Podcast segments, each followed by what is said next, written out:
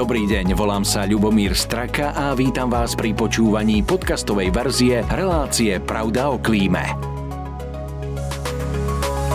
Reklamným partnerom tejto relácie je spoločnosť Veolia. Staráme sa o svetové zdroje. Vitajte pri ďalšej časti cyklu Pravda o klíme. Dnes sa budeme rozprávať o vode, teda o vodných stavbách. Ak by ste to nevedeli, priehrady sa začali vytvárať už v staroveku.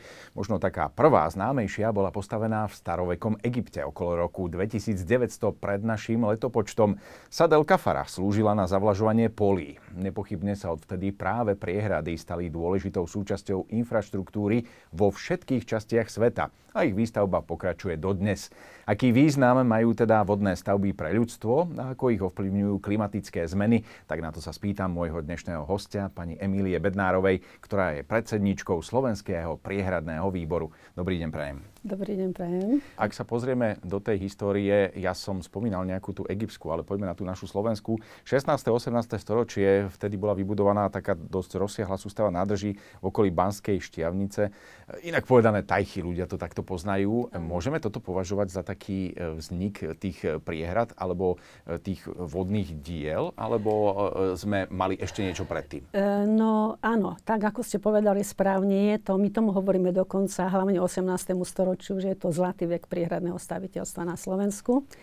A my sme mali prvú priehradu na našom území, tá bola postavená v roku 1510. Čiže je to už úctehodný vek. A čo je zaujímavé, tieto vodné diela... Ktorá je najstaršia? Vo, veľká vodárenská. Veľká vodárenská. Práve tá, tá mm. bola postavená v roku 1510 a je tu stále stále môže teda plniť svoju funkciu. Bola postavená, už sám názov hovorí, že pre vodárenské účely, pre zásobovanie obyvateľstva pitnou vodou. No a potom prišlo to, hlavne to 18. storočie, ktoré ste spomenuli, kedy tieto tajchy, bolo ich postavených okolo 70 s objemom cez 6 miliónov kubíkov vody, čo to bolo úctehodné, úctehodné číslo na tú dobu. A tieto tajchy vlastne splňali iný účel ako to, čo si teraz predstavujeme, lebo... Dnes sa tam kúpu ľudia na niektorých miestach. Áno, teraz je to super, lebo majú teda naozaj takéto vyžitie, ale oni boli stávané s takým účelom pre banský priemysel. V podstate banský priemysel potrebuje vodu pre úpravu rudy, ktorú, a to sú zlaté, strieborné a iné vzácne kovy. A čo je ale dôležité, tak banici ich najväčším nepriateľom je podzemná voda. Ako náhle sa do štôl nedostane voda, tak je to veľmi, veľmi nebezpečné a veľmi, povedala by som, riskantné. Takže to bol problém, ktorý sa stal už, dá sa povedať, že kritickým a to čerpanie podzemných vôd z banských štôlní sa stalo veľmi finančne náročným. A k tomu teda prispeli práve Matej Cornel Hell, ktorý vymyslel, skonštruoval vodnostĺpcový čerpací stroj a pomocou povrchovej, e, energie povrchových vôd odčerpával podzemné vody. A to bola záchrana, záchrana banictva.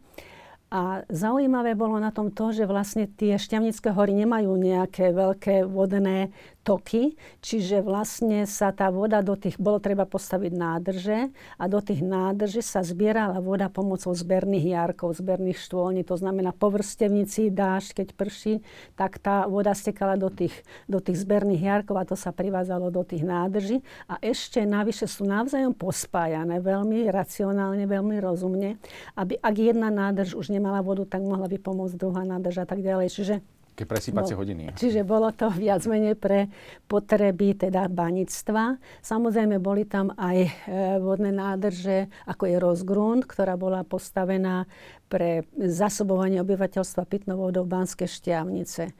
A zaujímavé na tom ešte je to, že v podstate tieto tajchy z týchto 70 ešte doteraz funguje 27 keď si uvedomíme, že majú viac ako 250 rokov, tak klobúk dole pred tými majstrami, ktorí to postavili.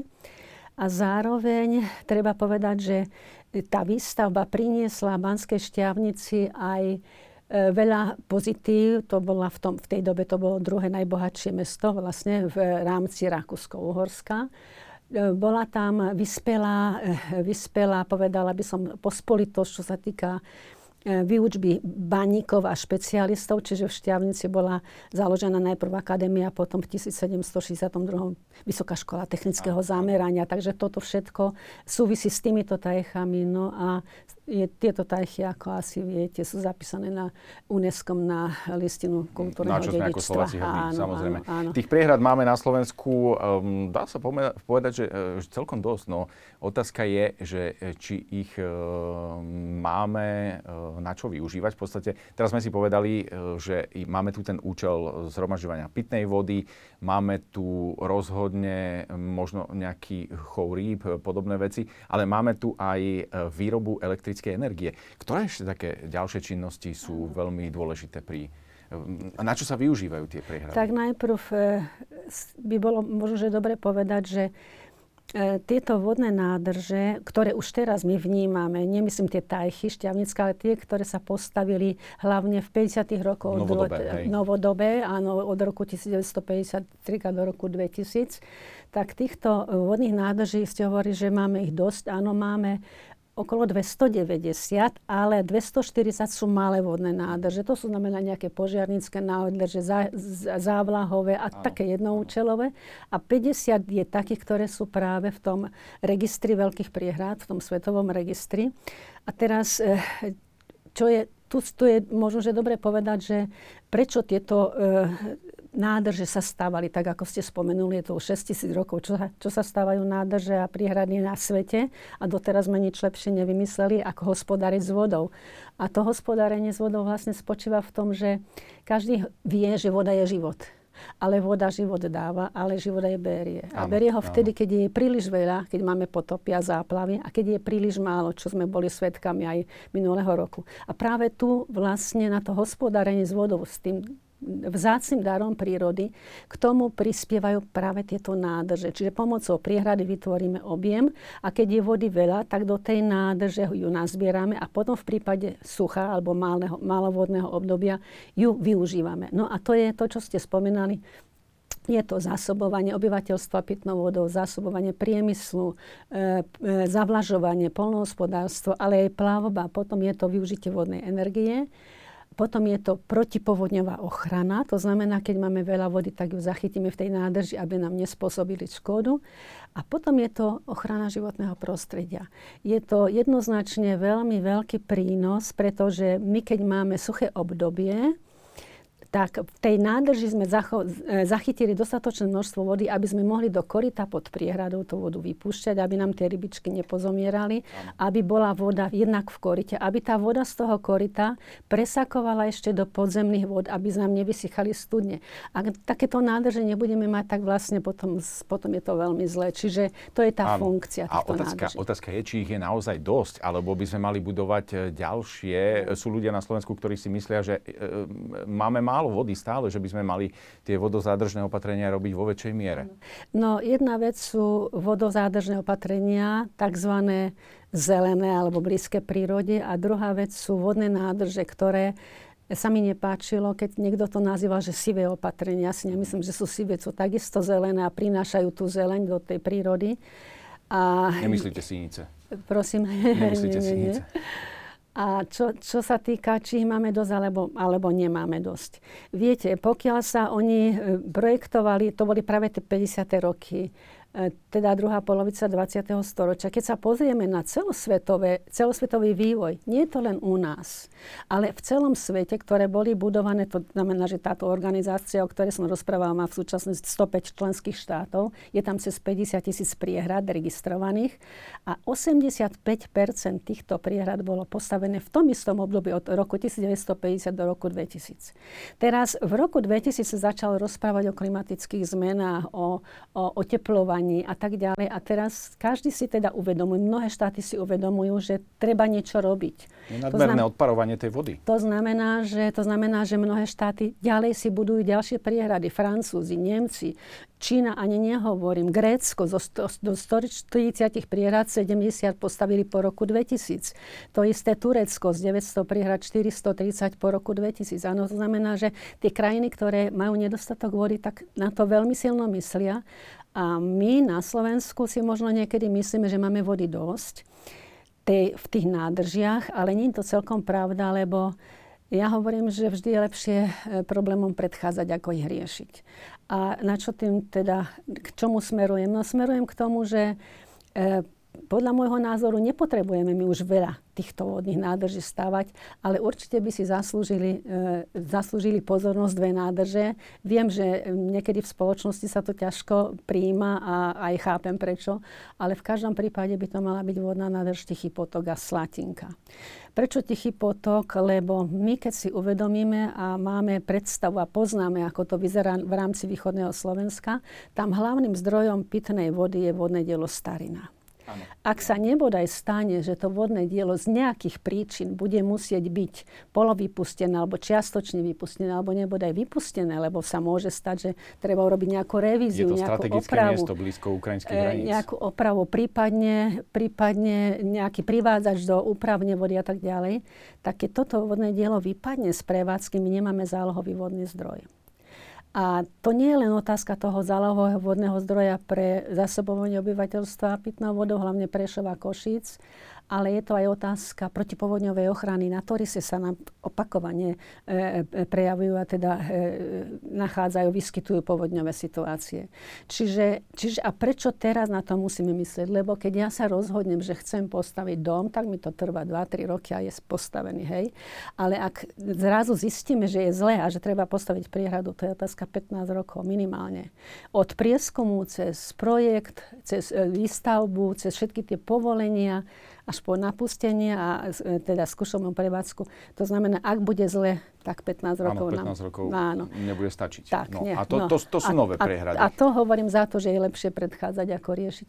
A druhá, druhé vodné dielo, ktoré som tu spomenula, Slatinka, to sa týka povodia Hrona, teda toku Hrona. V okolí zvolená? Alebo? E, e, sl- pri Slatine, teda na rieke Slatina. Blisto je prítok, prítok Hrona.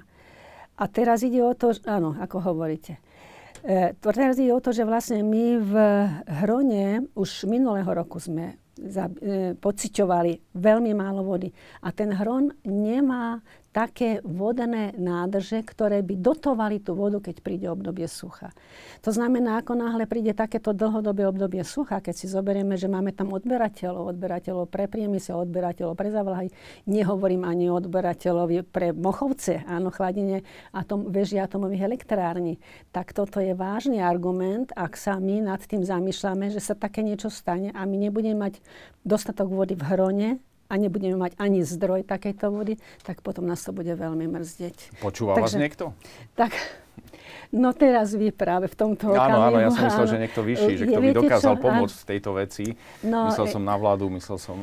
Eh, tak ono to je tak, že ja si myslím, že mnohí to vedia, ale tí, ktorí eh, sa ozývajú, lebo ja chápem tí, ktorí majú tej oblasti Slatinky svoje proste nejaké rekreačné zariadenie, že sa im to nepáči a dajú sa dohrobi, do, do, dohromady a budú teda tomu čeliť. Ale treba sa na to pozerať z toho celospoločenského hľadiska. To znamená, že jedna vec je tá osobná nejaká alebo taká lokálna e, predstava o tom, čo tam treba a potom druhá tá Áno. celoslovenská. Veľmi rýchlo nám beží čas, takže stíneme ešte možno taký pohľad na to, e, akom stave sú tie súčasné priehrady, pretože e, áno, mali by sme vybudovať e, možno tieto dve nové, ale popri tom e, máme v dobrom stave všetky tie ostatné, aby sme si ich zachovali?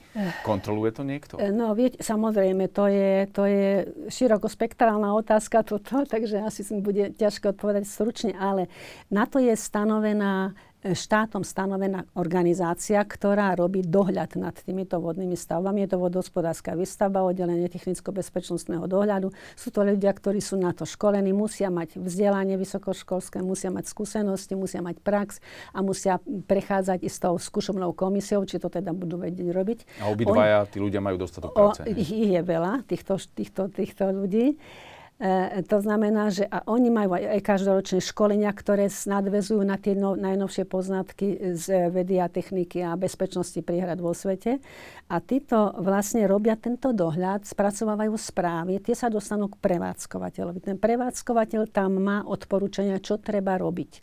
A ten prevádzkovateľ, teraz Slovenský vodospodársky podnik, samozrejme tieto požiadavky potom posúva vyššie na ministerstvo životného prostredia v súčasnosti. V minulosti to bolo ministerstvo pôdohospodárstva, lesného vodného hospodárstva a tak ďalej. A teraz ide o to, že áno, my máme vodné stavby, priehrady, ktoré sú už staré. To znamená počnúť s Oravou, ktorá má toho roku 70 rokov, potom ďalších 20 priehrad, ktoré majú 60 rokov, potom sú to 50 ročné, najmladšie sú už takmer 30 ročné. To znamená, 30 ročná priehrada už tiež potrebuje nejakú tú úpravu. Máme jedno veľké šťastie, že mnoho tých priehrad je sypaných z miestneho materiálu, to zemné a kamenité, takže to je materiál, ktorý je prírodný. Ale v rámci týchto, týchto priehrad sú aj betonové prvky, funkčné objekty. Betón samozrejme má inú životnosť, inú životnosť, čiže treba sa tomu venovať. No a to už je otázka hlavne na tie vrchné, na tie najvyššie inštitúcie, aby, sa, aby, aby oni sa na to pozreli, že do akej miery sa teda naozaj venuje táto pozornosť, alebo finančne, ako sa to zabezpečuje. Lebo to je otázka o financiách. Viete, a ja stále hovorím, že keď nejde gazda na dom, ide dom na gazdu. Ano. A každý jeden dom, keď je už starý, tak ho treba opraviť a keď sa nám nebude toto dariť, tak tie, tie naše priehrady potom nebudú na tom najlepšie. Ale ja verím, že tá organizácia technicko-bezpečnostného dohľadu to robí poctivo a dobre a že naozaj nesmieme pripustiť, aby došlo k nejakej katastrofe, pretože sa neuvoľnili peniaze na opravu tej ktorej vodnej stavby. Tak, treba pripomenúť, prípade. že nielen medvedíkov treba sledovať, ale tak, aj budovanie tak, priehrad, aby sa mali tak, kde tak, kúpať to, medvedíci. A hlavne, a hlavne je to veľmi dôležité pre, pre nás, lebo je to naozaj voda je život a bez toho si my neporadíme. Áno. Ďakujem veľmi pekne, pani Bednárová, že ste prijali moje pozvanie. Ďakujem za príjemné Rada. rozprávanie a odpovede na moje otázky. Držím palce, aby sme tej vody mali všetci naozaj dostatok a želám ešte pekný zvyšok dňa. Reklamným partnerom tejto relácie je Veolia Energia Slovensko.